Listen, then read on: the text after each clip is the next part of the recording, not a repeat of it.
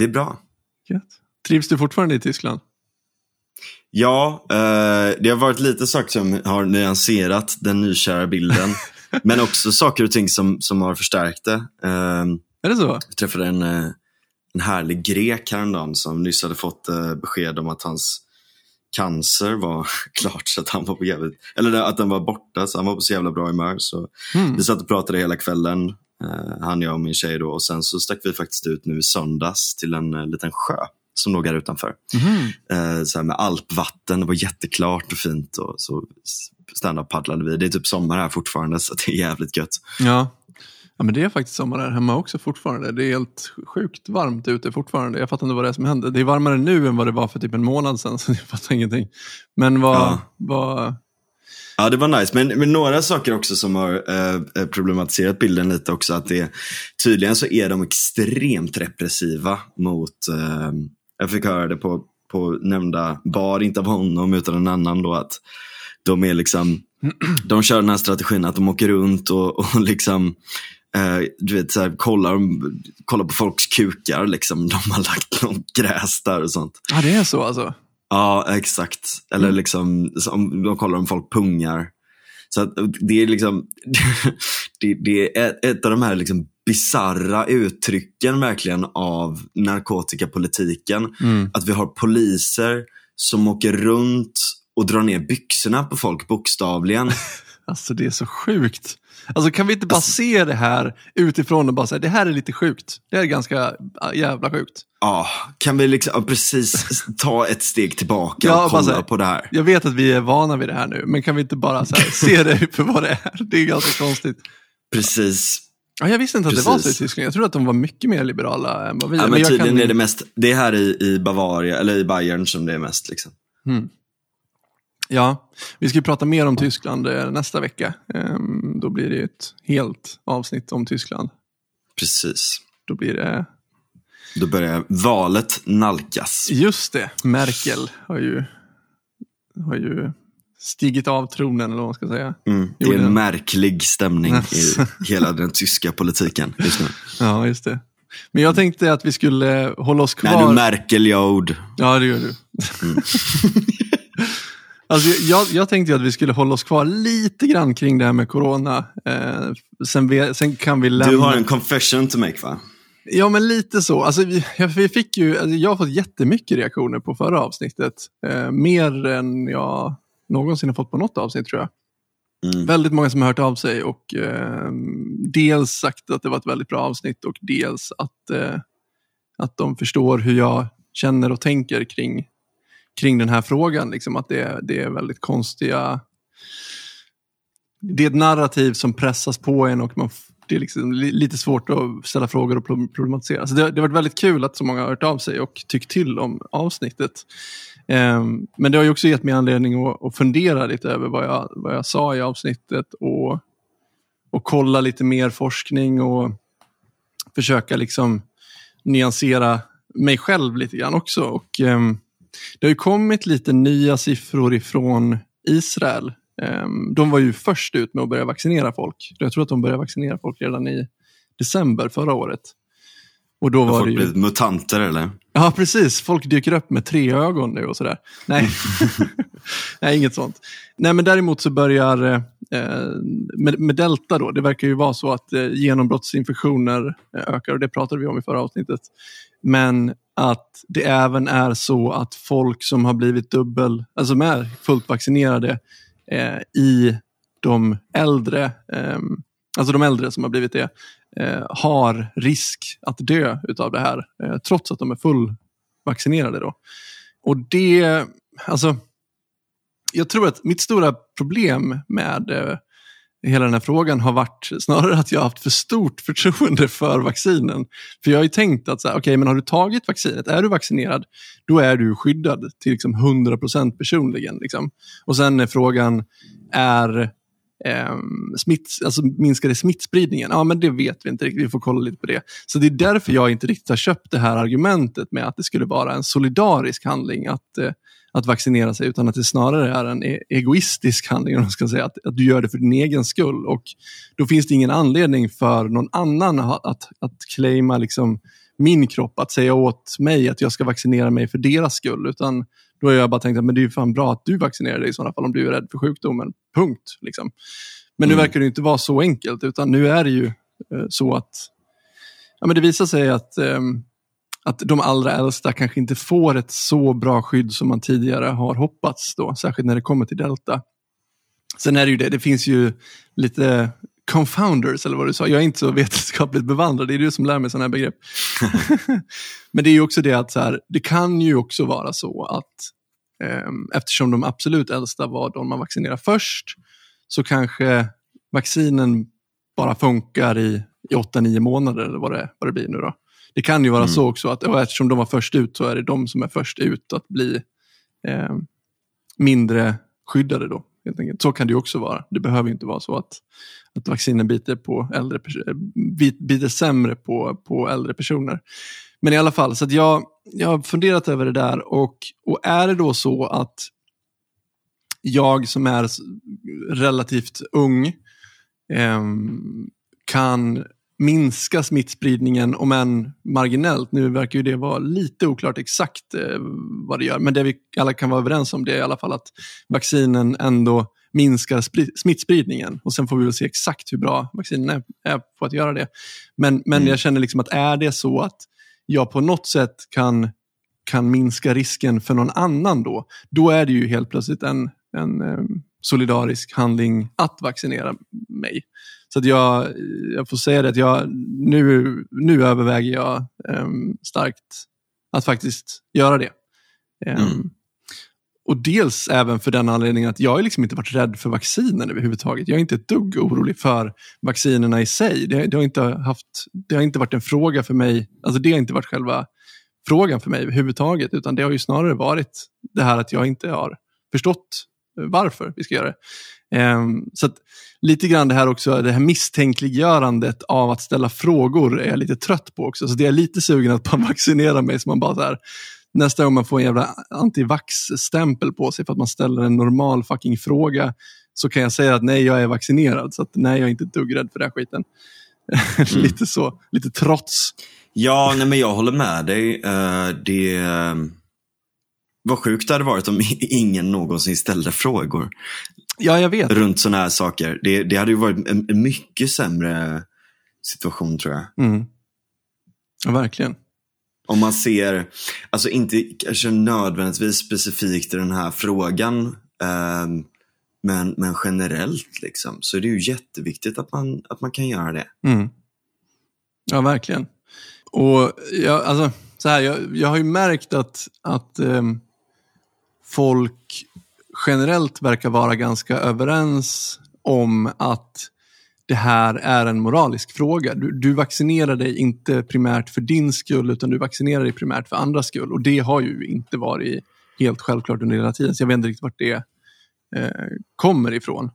Eh, men men nu, nu finns det ju verkligen nu, nu finns det ju verkligen ett belägg för att, att det kan förhålla sig på det viset. Så att det, det kan man ju prata om. Då. Men då har ju det här, det är ju det här som är så roligt. När folk gör någonting som de, som, det, det tog jag upp lite grann i förra avsnittet, att när, när folk eh, på stor, i stor skala gör någonting som de är övertygade om är ett moraliskt korrekt beslut och det finns Mm. en liten minoritet som, som inte följer med i det då eh, och då blir omoraliska i deras ögon så är det som att man lite grann tappar man tappar greppet. Liksom. Det, det är som att man tror att man är så mycket bättre än andra människor för att de inte har kommit till, till samma beslut än.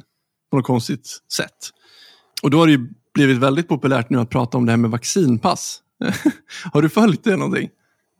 Ja, jo lite.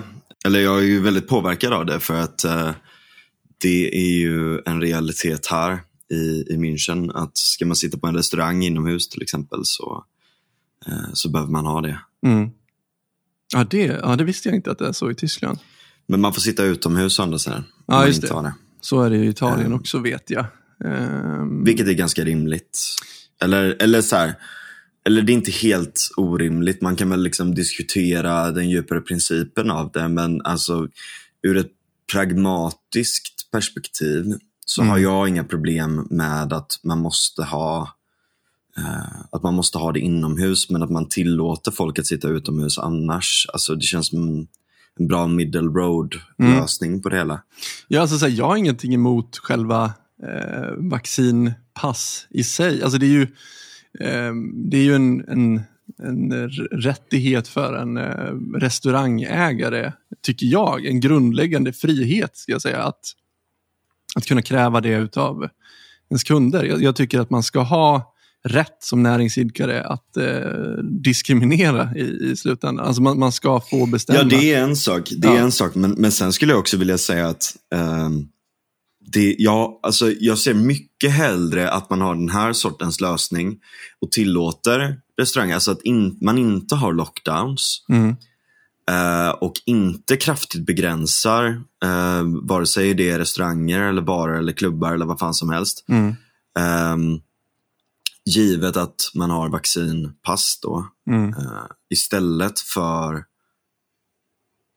eh, ja, istället för alternativet, liksom att man har lockdown och alla de här sakerna eh, men inte kräver en sån sak. Eller liksom, det känns som att det då, då ger man ju folk i alla fall möjligheten att så här, okej, ni får gå på klubb, ni får göra det här, ni får spela musik, ni får göra det. Ehm, men då måste ni följa de här reglerna. Typ. Det är hell- hellre det än, än det här jävla limbot som är annars, som bara går ut över nöje, kultur Mm. och, eh, och restaurangbransch. Liksom. Mm. Ja, men det är det. att, och, och det, där finns det typ, det, Sverige har ju haft lite den, typ att man har varit jävligt hård mot vissa specifika branscher. De har inte varit lika hårda som andra, men de har varit väldigt hårda mot musiker till exempel. Mm. Alltså bara faktumet att vi inte har haft eh, större utomhusspelningar är bisarrt Mm. egentligen. Det smittar inte så mycket utomhus. Nej, verkligen. Det är ju väldigt konstigt. Men det är ju Ehm. väldigt mycket det här som är väldigt konstigt. Och, men, och det är ju det, jag menar, om, man, om man ska ha vaccinpass så tycker man ju att det borde finnas någon form av liksom, vetenskapligt belägg för att det här uppnår Alltså det, det borde vara grunden, att man utgår ifrån att så här, vi måste kolla om det här rent vetenskapligt gör någon skillnad. Ja, men det är svårt också när det är så kort tid. Men... Jo, jo, det är ju det. Och det har ju att göra med det här, som jag säger, då, med smittspridning om du är vaccinerad. Eh, hur smittsam är du då? Hur stor är sannolikheten att du överhuvudtaget kan bli smittad som, som fullvaccinerad? Och Mm. det är ju det här då, liksom att alltså jag, jag, jag tycker nästan att folk som är eh, vaccinpassförespråkare pratar nästan som antivaxare i det här. För att det är som att man har så låg tilltro till vaccinationerna att om det skulle råka komma in någon ovaccinerad i en konsertsal så är allas våras liv hotade. Och, och riktigt så, så enkelt är det ju inte. Alltså, sen är det klart att det finns ju såklart en, en liten risk att om den personen skulle bära på någonting, att, att, den, att någon annan som är vaccinerad faktiskt blir smittad och kanske för det vidare till en tredje person som, som kanske har risk av det här. Visst, man kan väl kanske prata om det på det viset, men ja, hur, alltså, någonstans får vi ju nästan bara så här, okej, okay, vad är fördelar och nackdelar här liksom? Men absolut. Ja, men, men du, har du koll på det där med, eh, alltså om du suttit och läst så mycket om det här nu på sistone, har, har du koll på hur, eller hur var det det här med Israel, alltså skyddade mot delta till en viss grad, eller, eller hur var det? Alltså, Vad var så det du här, sa? Jag, jag, kan citera, jag, jag läste, det, för det verkar ju vara lite osäkert just det här med hur, hur stor risken är att du blir, kan bli smittad trots att du är vaccinerad. Då. Det man vet är ju liksom att, um, att när du väl är smittad som fullvaccinerad så avger du lika mycket virusmängder i, i hals och, från halsen som, som en ovaccinerad. Så att man kan väl dra slutsatsen att du smittar lika mycket om du väl blir smittad. Så att själva frågan har ju varit liksom, hur stor är risken att du blir smittad när du är vaccinerad? Ja. Eh, och där verkar det vara lite olika olika uppfattningar som råder. Men jag, jag, jag snubblade över en, en, debatt i Svenska Dagbladet där för några dagar sedan. där Anders Björkman, som är infektionsläkare och professor i infektionssjukdomar på Karolinska, eh, han skrev ganska intressant om det här. Mm. Det här är alltså från 3 september. Då. Eh, Huvudsyftet med vaccin vaccineringsobligatorium verkar emellertid vara att stoppa smittspridningen. Och fokus på smittan delar Kalmfors, alltså den personen han debatterar med, då, med de flesta som yttrar sig. Då dissar man helt poängen i min artikel där jag menar att värdet av vaccination, liksom en hel del samhällsrestriktioner mot deltavariantens smitta, har minskat radikalt. En av anledningarna är den svaga vaccineffekten. Knappt 50 procent mot att bli smittad, asymptomatiskt eller med lindriga symptom. Dessa blir temporära bärare av, som det verkar, lika höga virusmängder i hals och luftrör som en smittad ovaccinerad. Detta gäller just deltavarianten då. Ehm, och det är ju den som är, det är ju den som är dominerande just nu. Detta medför att de vaccinerade i ökande grad... Sisyfos-projekt verkligen. ja. Detta medför att de vaccinerade i ökande grad kommer deltaga i smittspridningen. Bland de rapporterade covidfallen i Sverige har frekvensen vaccinerade ökat från 1% till 10% de senaste två månaderna. Och då ingår inte alla utan Alltså, och då ingår inte alla utan eller med lindriga symptom som oftast inte registreras. Och Det är intressant för det var ju exakt den saken jag pratade om förra veckan som var min invändning när man kommer med de här siffrorna. Att risken att du smitt, smittas är en tiondel så stor, mindre än så. Men som, som man säger då, så, så ingår ju inte alla som, som smittas eftersom de vet ju uppenbarligen inte att de har det. Nej, för att det är så lindrigt. Liksom. Ja, precis. Men jag ska fortsätta här. Förlåt att jag bara börjar prata Nej, det är lugnt. Det är lugnt. Han säger, cirka tusen fall rapporteras nu dagligen bland en del 30 procent av befolkningen som inte är fullvaccinerad. Då lär minst 2000 vaccinerade exponerats på samma sätt, varav kanske hälften blivit lika smittsamma som de 1000 vaccinerade. De vaccinerade skulle då redan nu bidra lika mycket som de ovaccinerade till den totala smittspridningen. Hur viktiga blir då exempelvis covidpassen? Mm. Så det verkar ju vara väldigt tveksamt åtminstone. Alltså så här, det här är ju en expert som uttalar sig som säger det här. Just det. Och jag, Men givet det då, eller förlåt, fortsätt. nej men, jag vet inte exakt vad han har för källor för att, för att uttala Nej, sig just på det det. här sättet. För han hänvisar inte till några källor. Men, men, Men om vi antar att det är sant då, mm, eh, då kan man ju resonera så här att okej, om, alltså det finns ju en dålig sak och det finns en bra sak med att eh, symptomen är asymptomatiska eller, det lät som en oxymoron, men du vad jag Ja. menar. Eller lindriga. Och det är ju att givet att vi är, att, givet att vi är vaccinerade så kommer det bara vara som en liten förkylning typ. Mm. Ehm, och givet, Om ens det. Om ens det. mm. Äh, förkylningar ska man fan inte leka med ibland. Nej, Ehm, Okej, men så här, eller, eller Säkert typ en som en- manlig förkylning ska man inte leka med. Precis. genau. Nej men, eh, nej men så givet det då, alltså jag menar jag, jag tycker inte det är hela världen om det är så här, okej det går runt förkylningar slash liksom influensa, influensaliknande grejer då och då och så kan de som är superriskzon ta sina fucking 32 booster shots lite då och då Mm. och, och bara här, Ja men precis. Men det är Ja, men liksom, okej, om vi har en sån situation, det är lätt i hela världen, för då kommer vi få, alltså, givet att du får någon form av naturligt skydd av tillfrisknande, alltså att typ om du får delta så får du i alla fall lite högre, alltså kroppen är lite mer inställd på hur den ska hantera när viruset kommer. Mm. Så över, då får du så att säga en naturlig vaccin, Ja, vaccinationsprocess över tid Mm. ehm, av att folk då blir, blir utsatta för det här. Ehm, Och det verkar ju som att... En, en så att du inte behöver lägga hur mycket pengar som helst på att vaccinera folk hela tiden. Precis. Eller du behöver inte ha, Exakt. eh, och, och, och, så, och så de som, de som är i riskzonerna då, eller de som väljer, så man kan ha det som en valmöjlighet också, att, att ta booster shots då, då de, de får göra det. Liksom. Ja, men precis. Exakt. Det är ju helt funkar väl. rimligt. Och det, det, jag ska säga också att det, det verkar ju som att jag har också sett en studie från Israel som, som säger att, eh, att om du har haft en naturlig infektion så har du en, en, ett skydd mot corona som är 27 gånger starkare än eh, om du är vaccinerad. Ja, jättebra. Eh, Så att, men, men just den studien, eh, studien är, alltså det är förmodligen eh, inget konstigt med den, men jag tror inte att den var peer-reviewad. Och det var lite så här, jag, jag, ta, ta den siffran med en nypa salt, men, men det ger ju ändå hopp om att eh, genomgången Mm. infektion ändå ger ett väldigt bra skydd, kan man ju lugnt säga. Just det, just det. Um, så, så, att så här, de vetenskapliga beläggen för vaccinpass är ju minst sagt problematiska. Alltså, Mm. du- men jag tror liksom inte att, jag tror inte att det är det som är grejen för folk. Jag tror inte att det handlar om, om att, det, att, att man tror att vaccinpass nödvändigtvis skulle minska smittspridningen. Jag, jag tror Det handlar att, om att göra rätt för sig. Liksom. Exakt, och det är det här Ja. som är grejen. Det är någon sorts bonmoral liksom, som vi har djupt som svenskar.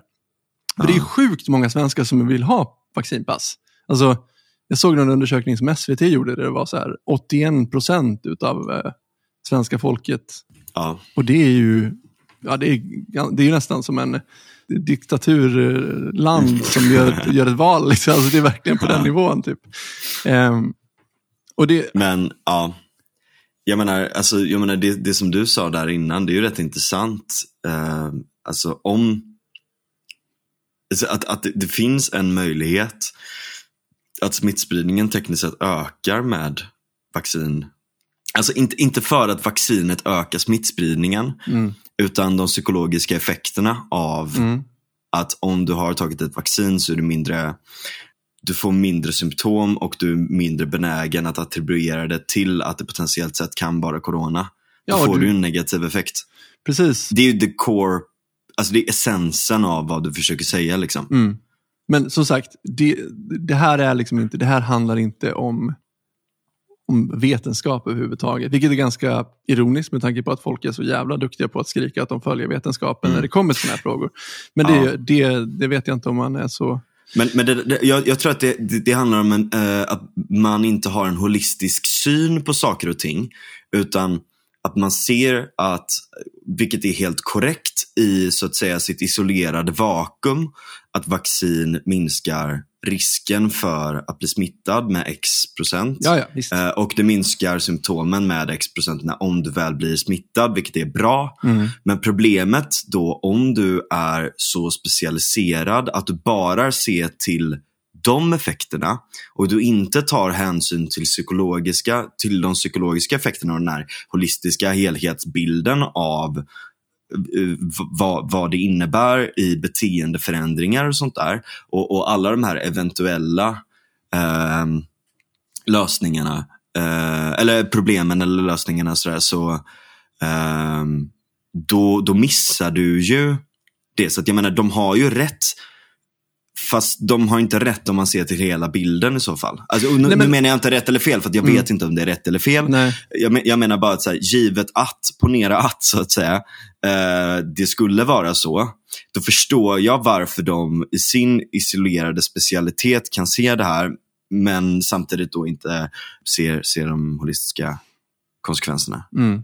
Jag skulle vilja lyfta en annan sak som jag tycker är helt motsägelsefull i det här. Och Ja. Det är ju alltså det är, ett, det är ett sätt att resonera som jag har la- lagt märke till. Eh, som, är, som jag tycker är extremt märkligt. Och det är liksom, på ytan så är det inte uppenbart vid första anblick. Men ju mer man tänker på det, desto mer motsägelsefullt blir det.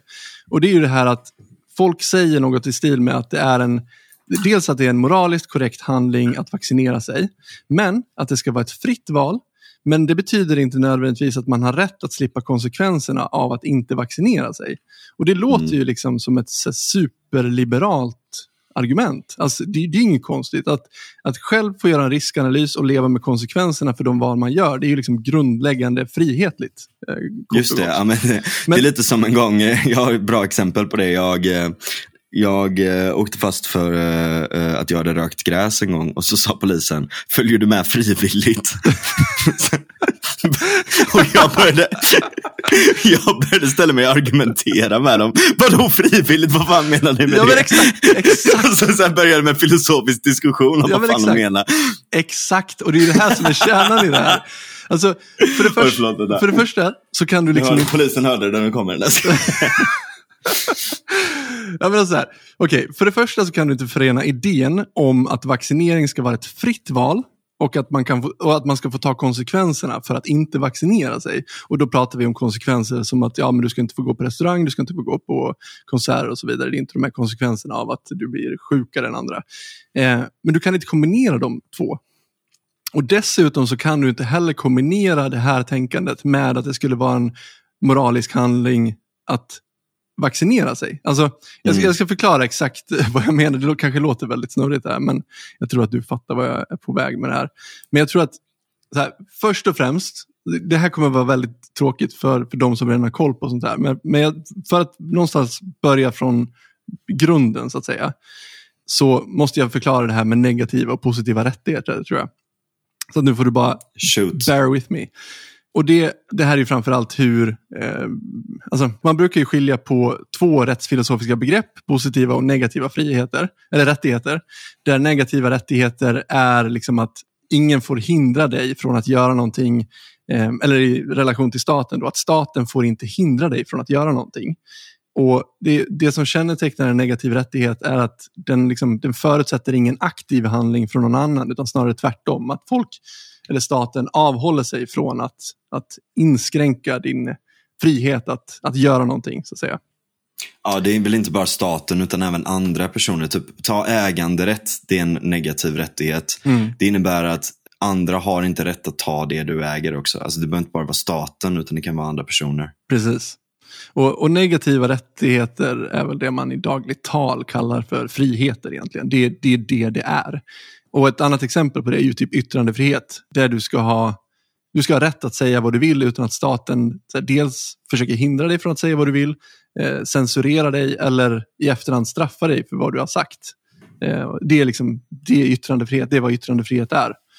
Och sen har vi Det, och, där kan vi jämföra det med att det inte är en positiv rättighet i bemärkelsen att du så att säga ges en plattform att prata på för Exakt. en massa människor. Exakt. Det är, ingen, det är ingen skyldighet för andra att ge dig en eh, möjlighet att prata. Utan då kommer vi in på det andra, då, positiva rättigheter. Som, precis som du säger, då, det förutsätter ju att någon annan är skyldig att göra någonting för dig. Att tillgodose någonting för dig. Alltså det finns en- skyldighet, eller ja, i förhållande till staten, då, att staten är skyldig dig någonting. Så att oavsett vad man egentligen pratar om när det kommer till posi- positiva rättigheter så så, så tänker jag att staten får ju en central roll eftersom det ofta måste se till så att positiva rättigheter efterföljs. Liksom. Om du är skyldig mig någonting så kan ju du bara säga nej jag skiter i att göra det. Men, men då kommer staten in och säger liksom att du måste göra det här, annars straffar vi dig. Liksom. Och det är ju det här. Det är det här som är den, liksom, skillnaden mellan då negativa rättigheter, alltså friheter, och positiva rättigheter. Det kan man inte kalla friheter på samma sätt, utan jag skulle snarare kalla det för anspråk. Att du har ett anspråk på någon annans agerande eller resurser på något sätt. Och ett, ett ganska bra exempel på en positiv rättighet, det är ju liksom att du, du ska ha rätt till ett namn, till exempel. Om, om du föder ett barn, så har, eller du föder ett barn Frans, jag vet inte om du kan det, men Eh, om du får ett barn så, så har du en skyldighet att ge den här personen ett namn. Enligt lag, annars kommer staten och drar, tar det i örat. Liksom. Så att, Sjuk grej ändå. ja, det är en ganska sjuk grej, men det är ju bara för att du har liberala instinkter. Nej men okej, så att det här är då skillnaden mellan liksom friheter och vad jag skulle vilja säga är anspråk. Då. Jag försökte hitta ett bra ord för positiva rättigheter eh, som, som motsvarar frihet, som är negativa rättigheter. Men jag har faktiskt inte hittat någonting, utan man pratar bara om rättigheter då. Och det låter ju bra, liksom. men det ger en inte någon riktig känsla för vad det innebär. Utan rättigheter låter ju som en frihet snarare. Men en positiv rättighet är ju snarare att du har anspråk på andra människor. Mm. Och jag tycker ju att så här, det, är ju, det här är ju intressant för att du kan ju inte ha en positiv rättighet heller utan att det inskränker på någon annans negativa rättigheter. Det är ju det som är själva grejen. Att, att om du, jag vet inte vad jag ska ta för exempel, men om jag har, eh, ska ha rätt att gå ut på, på krogen till exempel, då, då, inskränk, då måste ju staten inskränka krogens negativa rättigheter att, att inte ha mig där om de inte vill. Eh, så, att, så att det, här, det här hänger ihop. Liksom. Och jag skulle säga att det här är ju någonting som liberaler har lite svårt att komma överens om, vilka positiva rättigheter man, eh, man kan acceptera överhuvudtaget. Och jag är ju ganska extrem där. Jag, jag köper ju väldigt få positiva rättigheter. Jag kan väl ganska så, när det kommer till barn, där tycker jag att det är jävligt svårt. För att barn är ju liksom inte eh, autonoma individer på samma sätt, utan de kanske ska ha rätt till positiva rättigheter. Eller jag vet inte, vad tycker du? Nej men eh, alltså, jag, jag, kan nog tycka att absolut eh, barn eh, förtjänar positiva rättigheter. Sen är det ju frågan hur man konstruerar system runt det där.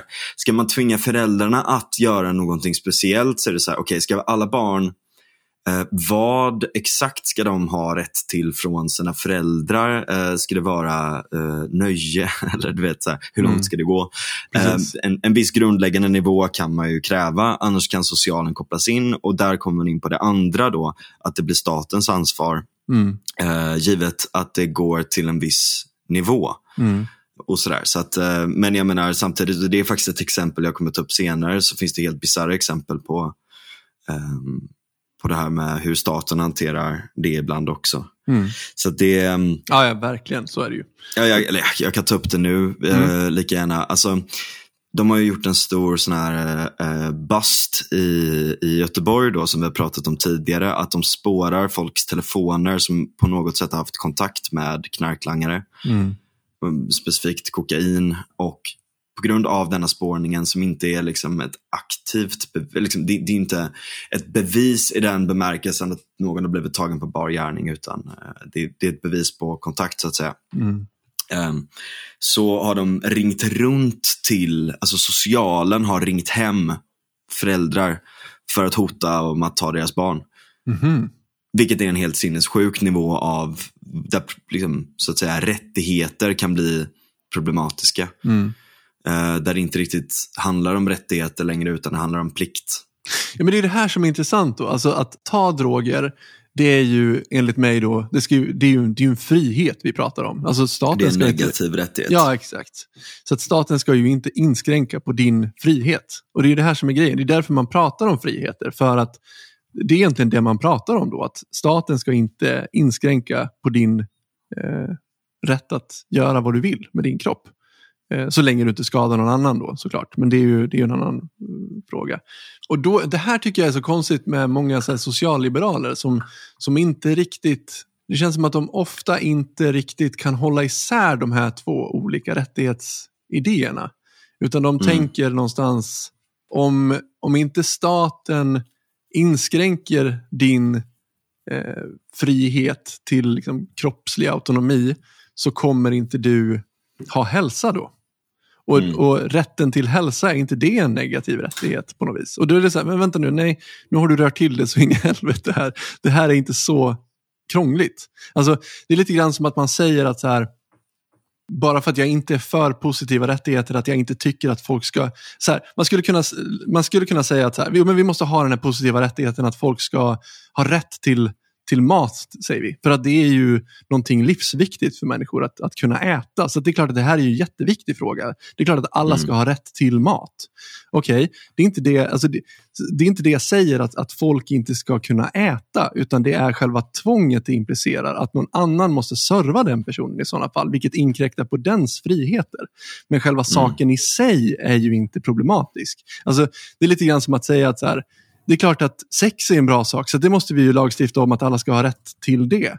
Ja, fast det implicerar ju att någon annan måste ställa upp då, att någon annan har någon plikt att ligga ja, med precis. dig. Och det, är ju liksom, det här är ju skillnaden mellan, liksom, mellan sex och våldtäkt. Jag har ingenting emot att folk har sex med varandra, men det måste ju ske på en frivillig basis, annars blir det ju våldtäkt. Det är ju liksom själva tvånget det implicerar, alltså att du har anspråk på någon annans agerande eller resurser som, som är själva problemet. Det är det som är problemet, inte handlingen i sig eller vad vi pratar om, utan det är ju tvånget jag är emot. Inskränkandet av friheter. Så åter till då resonemanget att vaccinering ska vara ett fritt val, men att man får ta konsekvenserna av det. Till exempel att man inte får komma in på restauranger, barer, konsertlokaler eller kanske i förlängningen även nekas jobb. Jag vet inte om du såg det, men Region Dalarna ser ju över nu att, eh, alltså Dalarna, vad fan är det som händer med Dalarna? Det är ett jävla kastrerat jävla landskap som inte förstår vad frihet är längre. Det är jättekonstigt alltså. Men Dalarna ser ju i alla fall över möjligheten att liksom ha vaccinkrav för anställning inom regionen. Um, mm.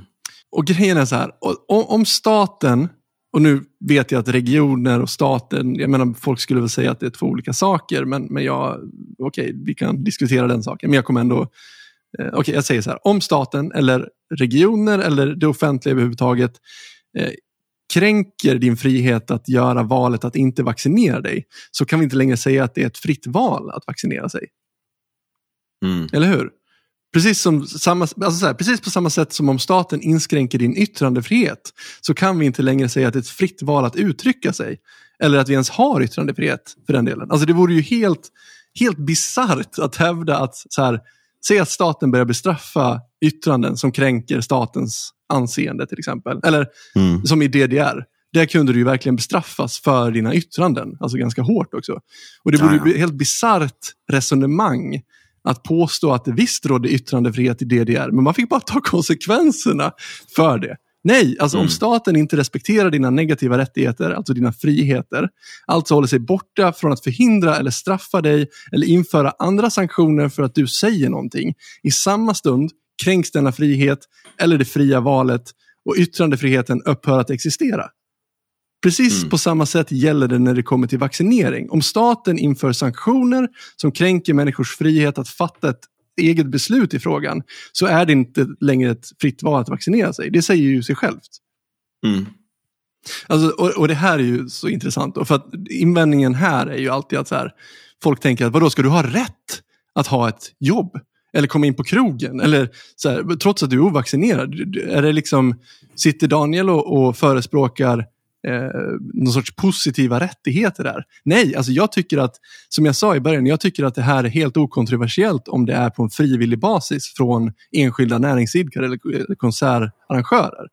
Och då säger folk, ja men det är ju precis det politikerna pratar om nu. Det är ju det, det, är det partierna vill införa. Att det ska vara frivilligt för näringsidkare att använda sig av det här. Jaha, det, Mm. och det är liksom så här, okej, det var väl jävligt lägligt att den principen blev så jävla viktig just nu. För de har ju inte rätt att, att göra den saken tidigare.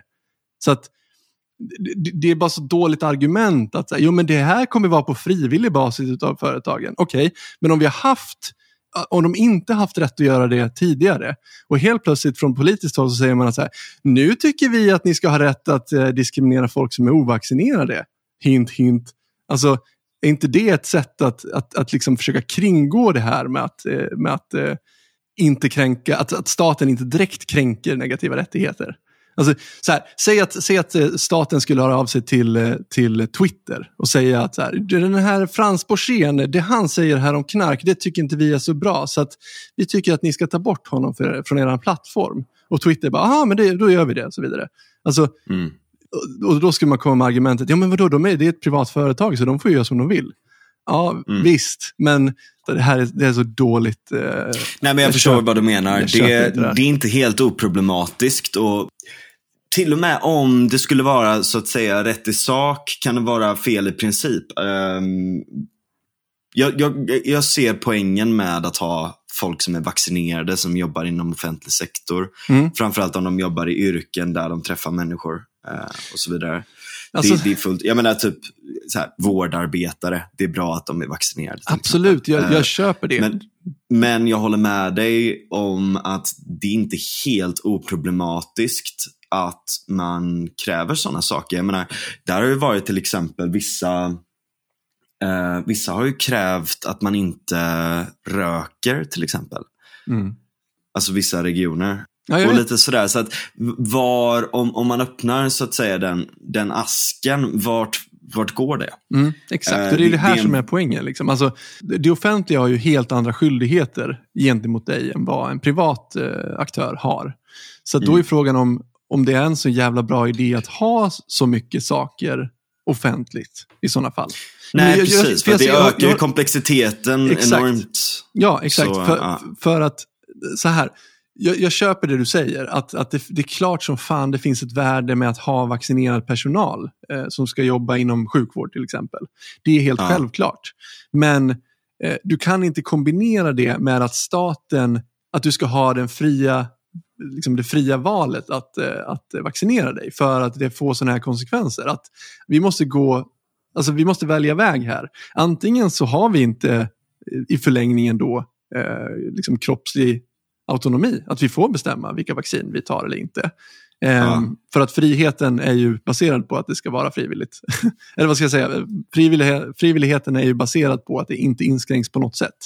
Eller så kanske vi inte ska ha vården i offentlig regi. För att då kommer vi runt det här problemet. Då kan, man, då kan man säga att varje arbetsgivare som har ett sjukhus eller vad det nu än är, de är fria att ställa de kraven de vill. Så får vi väl, alltså det är väl fine. Det är ju deras negativa rättigheter att, att staten inte ska tvinga någon att ge någon ett jobb. Liksom. Mm.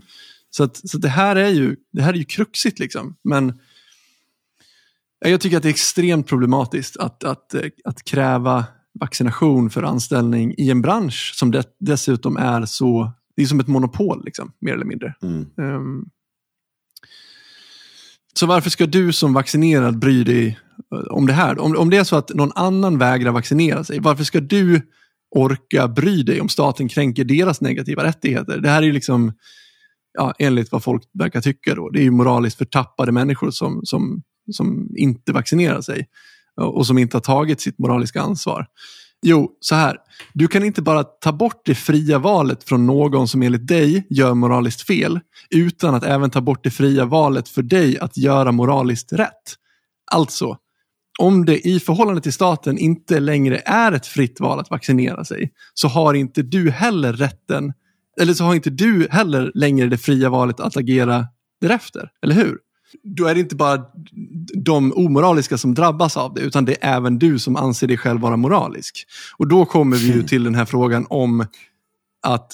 Du menar moral kräver agens någonstans? Ja, precis. Exakt. Och då kommer vi till frågan om att vaccinera sig skulle vara en moralisk handling. Jag skulle vilja påstå att det är ömsesidigt uteslutande att å ena sidan ha åsikten att det är ett moraliskt riktigt beslut att vaccinera sig och att å andra sidan tycka att vi på statlig eller regional nivå borde införa sanktioner som drabbar de som inte vaccinerat sig. Du kan inte förena de här två ståndpunkterna.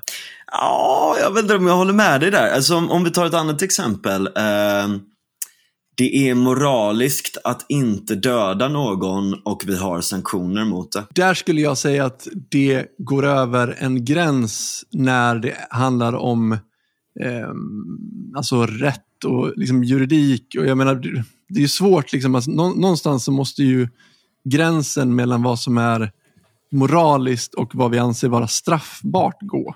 Ehm. Mm.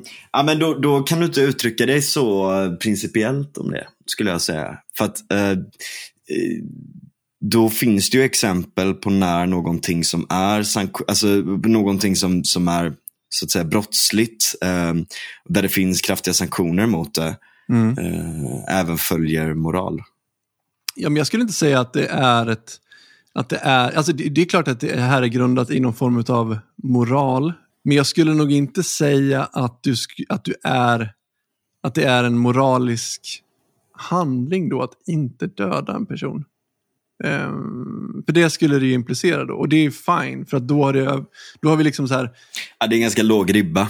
Ja, eh, ja det är det ju dels. Men, men, men, även, men, men det är omoraliskt att döda någon. Ja, precis. Är det då omoraliskt att inte vaccinera sig? Nu hängde jag inte med hur du menar det. Eh, eh, om det är omoraliskt att döda någon, men det är inte moraliskt att inte döda någon. Mm. Alltså i den bemärkelsen av att det är, så att säga, det, det, det, passerar inte ribban för vad som är en moralisk handling att inte utföra en omoralisk handling. Mm. Förstår du vad jag menar? Ja, precis. Och det där är och, svårt. Och, ja, det, det, det, blir väldigt klurigt, men Um, det måste man ju skilja givet... på, på, på, på en aktiv och passiv handling väldigt mycket också. Och det är ju många som inte gör ja. det.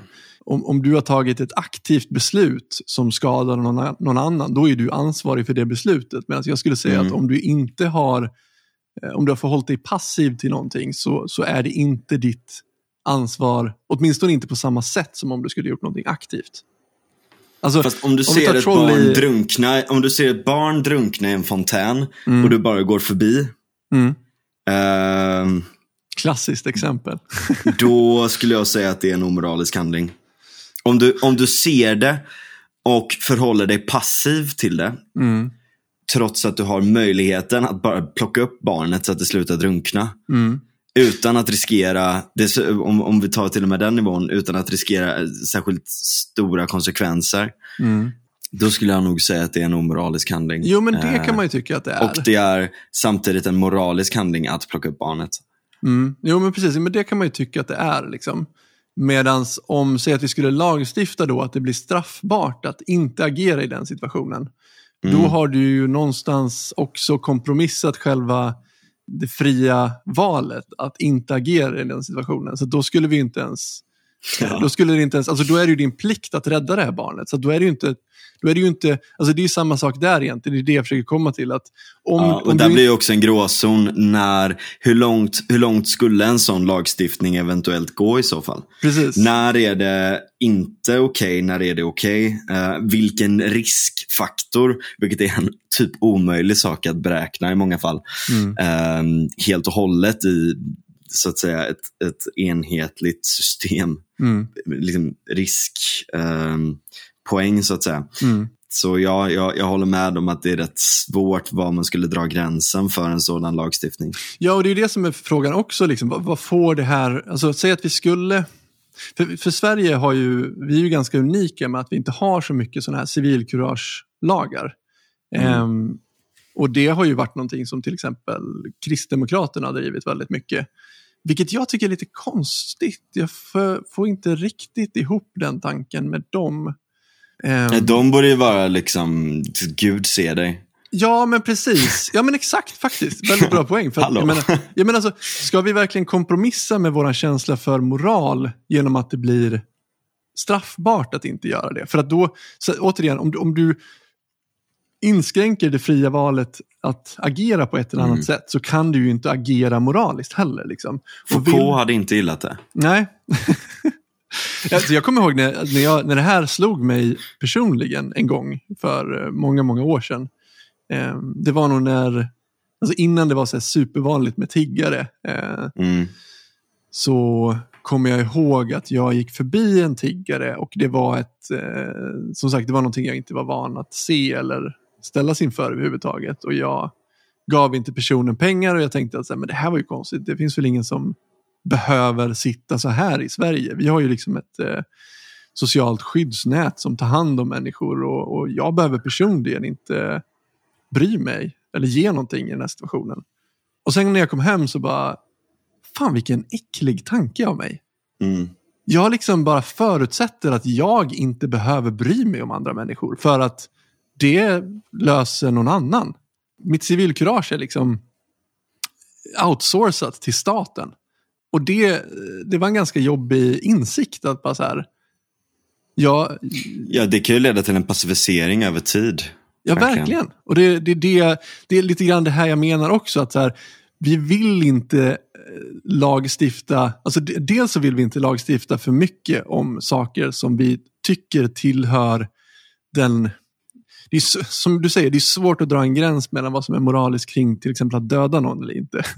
eh, Mm. Jämfört med mindre triviala saker. Men, men här, vi- vi vill inte lagstifta för långt in i de triviala sakerna för att jag är rädd att det skulle urholka våran känsla för moral just eftersom det tar bort eh, det fria valet att eh, handla moraliskt. Mm. Så det är ju läskigt. Och, och dels så, eh, jag tänkte på det när jag var i Polen nu för några veckor sedan. Um, där på motorvägarna så är det ju så här fri hastighet. Du får ju köra hur fan fort du vill. Liksom. Um, vilket kan vara ganska farligt uh, om man inte är van att göra det. Och jag är ju ganska dålig på att köra fort. Så att jag, och jag är lite töntig. Särskilt mina brorsor tycker att jag kör som en liten tant. Och det, Mm. det jag. Så jag ligger i högerfilen och puttrar på liksom i, i relativt eh, normala hastigheter jämfört med många andra. Då. Och jag kommer ihåg att jag tänkte det när jag var där, att så här, fan, vad, fan vad nice det här är. För att jag blir friare att kunna bestämma hur lång tid det kommer ta för oss att ta oss mellan två städer i Polen. Och jag kan köra så fort som jag tycker att jag klarar av. Det här borde vi kanske ha i Sverige. Och sen tänkte jag, att, vad fan, det är klart att vi vad skulle det sända för signaler som man så gärna vill prata om? Det har vi det igen. Liksom, att om vi skulle avskaffa hastighetsbegränsningarna på, på våra motorvägar i Sverige, skulle vi kunna hantera den friheten vi får i sådana fall? Förstår du vad jag menar? Eller blir det liksom Ja. en tolkning utav eh, lag, från, alltså, tolkning av folket från lagstiftarna att så här, jaha, nu ska, vi, nu ska vi bränna på så mycket det bara går. Liksom. Så det är det här också att så här, det är därför man, jag tycker generellt att man ska försöka hålla sig ganska restriktiv när man lagstiftar om saker. För att om vi väl tar bort någonting sen så, så är det lite grann att vi... Ja, men då har ju folk glömt bort varför man kör kanske inte snabbare än en viss hastighet. Eh, alltså man har liksom helt tappat eh, personliga förståelsen då för varför det finns en anledning till att man kanske inte agerar på vissa sätt i vissa situationer. Utan helt plötsligt så, så får du agera hur du vill och då om liksom den känslan för vad som är rimligt har eh, liksom tränats bort då eller vad man ska säga. Så finns det ju risk att vi beter oss som, som idioter. Ja, jag förstår liksom. vad du liksom. menar. Förstår så, vad du menar. så det är ju, ja, det, det är också en risk liksom. Ja, eventuellt ja. Ja, det är en risk ja, det, är, i alla fall. Det är ett intressant resonemang i alla fall. Ehm, så kan det mycket väl vara i, i viss mån. Jag menar, det är ju ett av argumenten som, som brukar komma mot eh, liberaliseringar av alkohol och narkotika och sådär. Precis. Där håller jag inte riktigt med om det. Men ett väldigt stort problem är ju också det att man har, alltså att, att det är så helt, o, liksom, det är helt spårat mm. runt hur det ser ut just nu där folk, eh, alltså på det sätt som folk brukar. Ja, ja visst.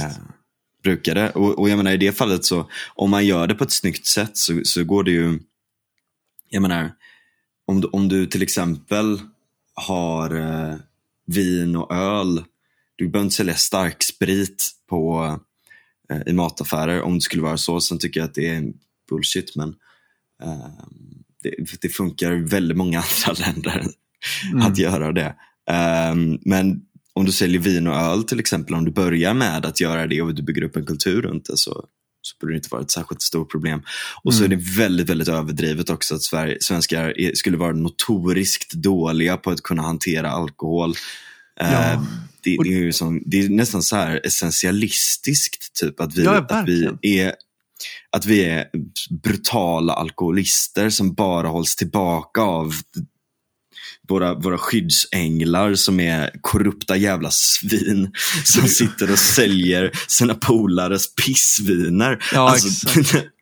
eller, eller, att, eller att vi skyddar folk från att knarka, sönd, knarka ihjäl varandra genom att ha en marknad som ökar mängden eh, skitdroger. På, alltså, Ja. ja. men det är det här också. Alltså, så här, äh, okay, om, om vi nu köper argumentet att vi, vi som svenskar inte kan hantera alkohol.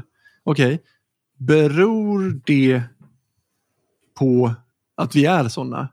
Eh, eller finns det en risk att de här hårdare tagen mot alkohol, alltså att försöka reglera och gör det oss sämre på att hantera det? För att då är det ju helt plötsligt så att kanske det är ett dåligt exempel, men, men jag menar bara att risken om du, om du förflyttar ansvar, det personliga ansvaret från individen att ta ett eget beslut om, är det rimligt att dricka en flaska vin på en tisdag?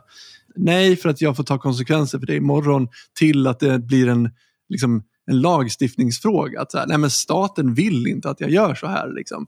Då har du mm. helt plötsligt korrumperat hela, hela den egna känslan för vad som är rätt och fel. Eh, det är mm. ju och det kanske i sig leder till att du tar dåliga Ja, men jag tror liksom. verkligen, jag, jag, tror att det är rätt farligt att bara outsourca. Alltså det finns två stycken som är dåligt med det här. Nummer ett, du outsourcar eh, hela den moraliska kompassen till politiker så att du inte eh, behöver tänka på det själv utan att du bara blir styrd och det gör att du, det, det, du förlorar, jag menar kolla bara på vad existentialisterna säger. Är det, gör du någonting för att du autentiskt tror på det? Mm. Uh, alltså finns det en genuinitet i dina handlingar eller är det bara för att det förväntas av dig? Går du bara i någon form av jävla uh, såna hamsterhjul? Uh, i, i det stora, för, för att powera det stora maskineriet av staten. Mm. Eh, jag tror att det är väldigt farligt eh, att, att göra det. Och sen eh, del nummer två i det här är att våra politiker är helt jävla efterblivna och de kan fan bli värre. För jag menar, alltså så här, allvarligt talat, skulle du vilja outsourca din moral till folk som Morgan Johansson, Mikael Damberg, Lena Hallengren och de här jävla, den här miffokratin? Ja, verkligen. Nej, och det är ju det. Alltså så här, de tar ju inga personliga, de betalar inget personligt pris för, för de besluten de fattar åt andra människor. Nej, de har fall. Är ju- inget skin in the game överhuvudtaget. exakt, för att de ju- skyller det på andra hela jävla tiden. För att de är såna fucking pissluffare. Ja. Jag är så trött på dem. det är ju det här som har gjort att jag har, jag har tyckt under hela coronapandemin att vi Mm. svenskar har förhållit oss väldigt rationellt kring det här. Dels att vi, vi har inte haft några hårda lockdowns utan vi har haft riktlinjer som mer har handlat om att individen som är där ute, man, man liksom lite grann förutsätter att den personen eh, som är närmast problemet och som har mest skin in the game i den situationen som den befinner sig i är bäst lämpad att fatta beslut i sitt liv. Eh, Vi- Vi kan bara säga skin in the game betyder att du har någonting att förlora själv. Typ. Alltså att du har, precis. ja. Istället då för att de politiker som inte betalar de prisen som du gör i ditt eget liv ska fatta något schablonbeslut som alla, alla måste förhålla sig till. Det är liksom Mm. det är ingen bra idé. Liksom. Dels för att, för att de har ingenting att förlora på att fatta ett dåligt beslut och dels för att de har inte den Nej, för att insikten de i kan, allas ljuga, liv. de kan ju ljuga om det, om, Mm. om allt annat. Antingen så kan de skylla på tjänstemän eller så kan de skylla på, eh, på oppositionen eller så kan de bara rent av ljuga om det, vilket de gör hela tiden. Ja, precis. Och, och, så, och så i slutändan så handlar det bara om vem som har hårdast retorik kring saker och ting. Mm. Och det, det, kanske applicerar på mig nu också när jag tänker efter, men jag vet inte, jag, I, I don't give a shit. Jag orkar inte ens bry mig. Nej, alltså, så- att jag har fel, visa att jag har fel. Typ. Om det skulle vara så, jag förhåller mig gärna till sanningen. Liksom. Jag, jag är är så jävla trött på all bullshit bara. Men jag är så jävla trött på Moderaterna. Hur svårt ska det vara att vara ett bra oppositionsparti? Men de är ju typ Mm. sämre än sossarna hela tiden. Alltså, de behöver typ hålla käften. För att sossarna är skitbra på att vara sin egen värsta fiende. De behöver liksom inte göra särskilt mycket. Men ändå ska de gå ut och liksom så här spänna musklerna och bara säga vi ska vara hårdast med vaccinpass. Man bara säger, men ni borde väl vara de som står upp för friheter och inte håller på att försöka inskränka människors friheter. Alltså, Mm. vad håller ni på med? Ni behöver inte vara det tuffa partiet som ska ta i med hårdhandskarna och så vidare. Var partiet som är intelligenta, som kommer med smarta idéer, som säger att så här, okay, men det, det är klart att vi kan kompromissa med rättssäkerheten, men det tror inte vi är en bra idé för att det, liksom, det är i grunden vad vi tror på ett felaktigt förhållningssätt, ett farligt förhållningssätt. Vi tror på att, att göra smartare lösningar, till exempel att se över hur eh, narkotikalagstiftningen ser ut till exempel. Alltså ta tag i den frågan till exempel. Det är ju, det är ju en jätte... Alltså, det det är ju, jobba smartare istället för hårdare. Det är det, det, är det jag säger. Jag är så trött på Moderaterna. De är fan sämst alltså.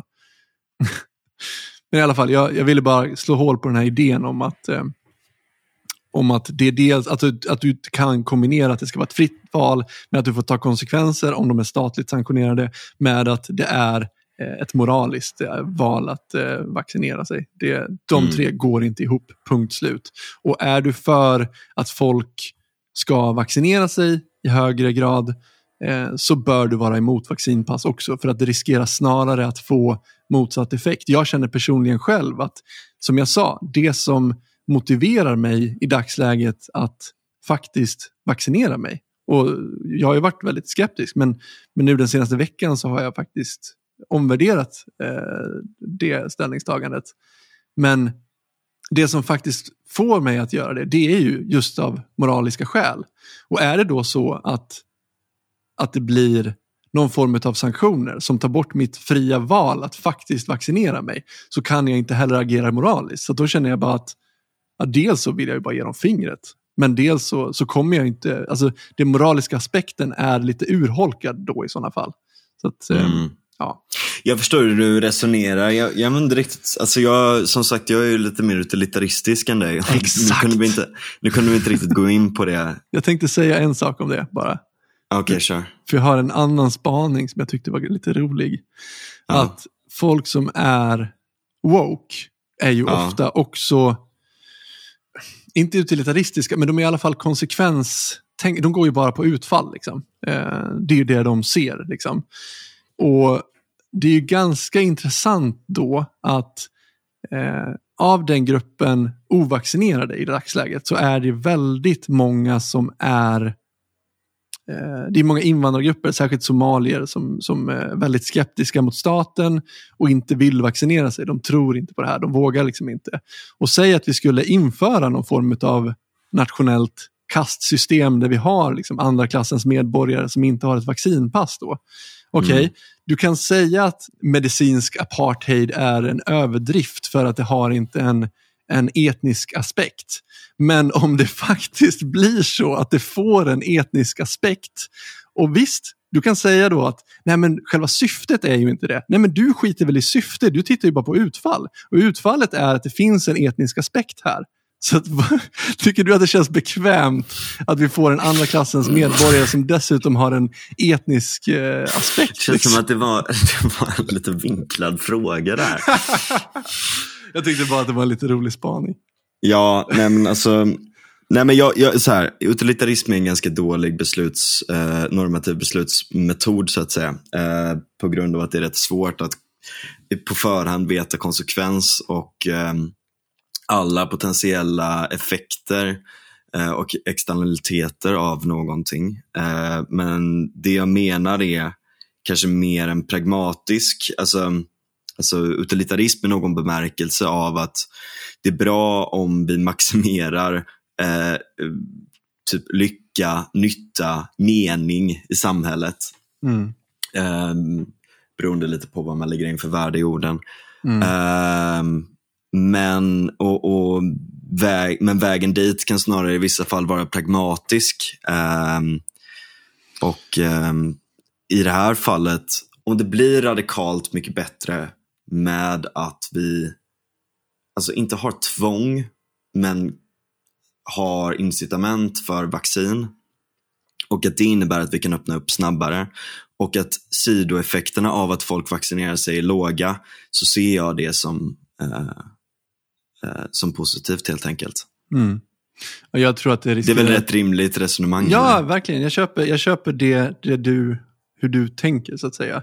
Eh, ja. Jag är bara rädd att det, att det får eh, att det kan få motsatt effekt om staten ska gå in och, och liksom så här nudga ja, folk eller tvinga folk och så vidare. Ja. Jag, jag, jag, tror, så här, Nej, men jag håller med, jag håller med. Det, kan du, det kan du mycket väl få och då, då får du inte en bra konsekvens av det. Nej men precis, och det, det är ju det som är risken. att om, om staten ska förhålla sig pragmatiskt till, eh, till rättigheter för att det är bra på sikt för den stora massan. Där eh, kan det gå ganska snett. Liksom. Och det är därför det är ganska rimligt att stå upp för, för friheter eh, som, som grundprincip skulle jag säga. Men ja, det, det, det här är inte lätta frågor. Men, men jag tycker, alltså, när det kommer till vaccinpass så, så, finns det inte mycket som talar för, kan jag säga. För min del. Jag tycker att det är, det är eh, grund, alltså man, man, tullar på grundläggande principer och eh, grundläggande rättigheter mm. som, eh, som jag, ja, jag håller inte med. kan acceptera. Och... Alltså, om, om man ska ta tillbaka till det här med liksom, Eh, att, att invandrargrupper har en låg vaccinationsgrad. Eh, jag vill bara säga det, att så här, okej, okay, men vad, har vi inte nog problem med integrationen som det är? Behöver vi verkligen en till sak som kan försvara, försvåra den saken? Alltså, om vi nu ska prata utfall, är det verkligen, om det inte finns några vetenskapliga belägg för det här, eh, är priset värt det då? Alltså om man, om man väger in allting vi behöver betala då för det. Att vi tullar på grundläggande rättigheter och principer och att det dessutom riskerar att försvåra integrationen. Eh, det, det är kanske ett, ett svagt argument men jag tycker inte att vi behöver försvåra integrationen mer än det redan är ett problem. Ja, jag, jag fattar vad du menar och jag skulle nog vilja fylla på där med att det finns en stark problematik i bara för att man bestämt sig att någonting är rätt eh, så kan medlen att utföra det, som du säger, försvåra mm. om de överdrivs. Uh, och Det här känns som ett typiskt svenskt problem i, i många frågor. Att man förnekar någonting länge eller man håller på att dividera om det och sen överdriver man hur man ska genomföra det. Mm. Um, och det, det, finns problem åt många olika håll med det där. Mm. Um, så att vara mer pragmatisk i de lägena och vara uppmuntrande snarare än tvingande tror jag verkligen kan vara um, bättre, en bättre väg att gå. För man måste ju någonstans förankra det. Återigen, jag ska inte gå in för mycket. Det var att jag, jag har pratat så mycket om existentialism på sistone med, mm. med min flickvän. Jag tycker att det är rätt intressant. Liksom, mm, att någonstans så är det ju bra om folk känner att de är delaktiga i besluten som styr rätt stora delar av deras liv. Mm.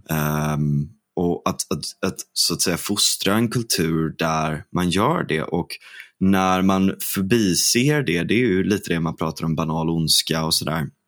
Att det kan lätt bli rätt sjuka konsekvenser när man inte gör det. Ta, ta det exemplet som jag pratade om innan där.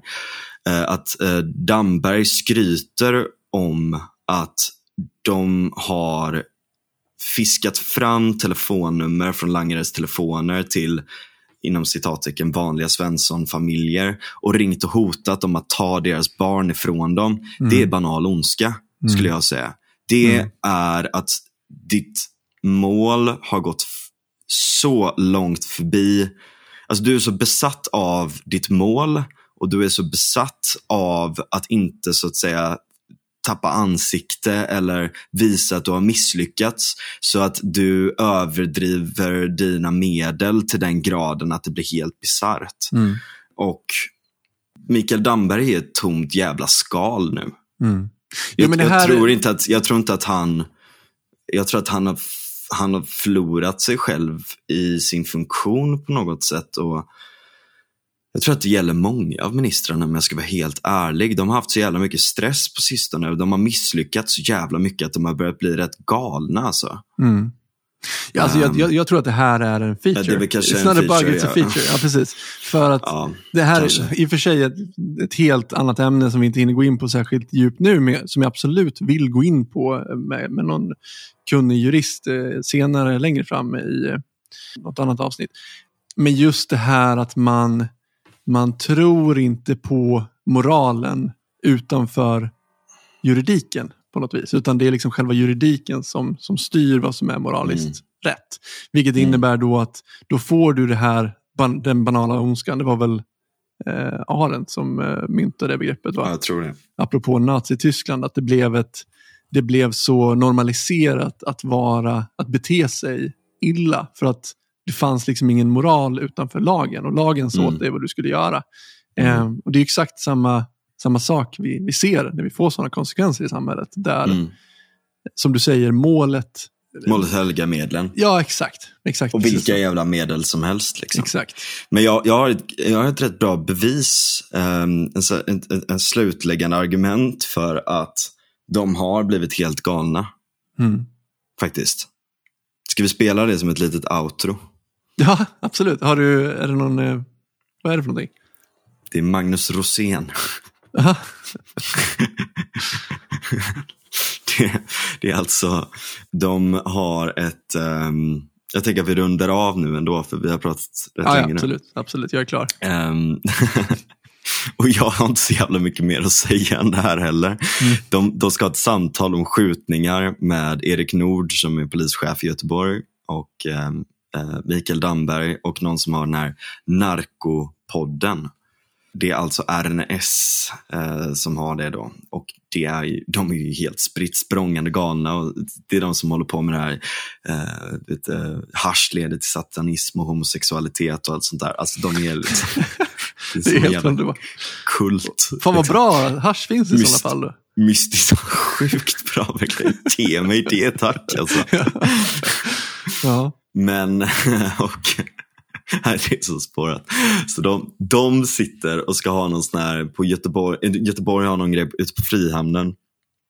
Och den som gör introt då är alltså Magnus Rosén.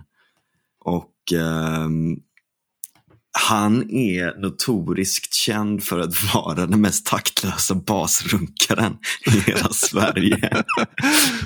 och det är liksom, det, alltså jag fattar typ folk som inte förstår musik tycker att han är så jävla snabb och flink med fingrarna. Ja, men, men, om du har liksom någon så här liten sån känsla så det, alltså, jag, jag, kan inte förklara mer. Vi får bara, jag skickar det här till dig eh, Daniel och så, och så får du så kör vi det som ett outro. Ja, så kör vi det som en avrundande ja, grej. Ja. ja precis.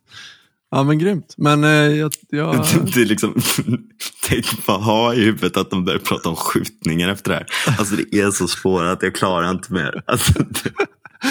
ja, jag, jag börjar bli galen. ja, jag hoppas verkligen inte att jag har varit för flummig. I, Men jag tycker att det har varit ganska konkret. Jag hoppas inte att jag har varit för trött. Nej, men jag tror, att det var bra, för ibland så drar du igång eh, på... Ja, precis. Det var bra att du fick lite tid och Ja, men bara det, du, du kan ha en ganska hög hastighet och jag hänger inte med, liksom, för jag är lite Nej. segare än vad du är. Så det, jag tror att det blev en ganska bra balans idag. Mm. ah, ja, men vi, vi avslutar med, eh, vad hette han sa du? Magnus Rosén. Mm. Ja. Nu blir det bas-onani. Mm. Sätter du på den? Ja, tack för idag. Hej då. Hej. och innan ni pratar så ska Magnus Rosén få spela intro till Narkopodden än en gång. Eh, varsågod.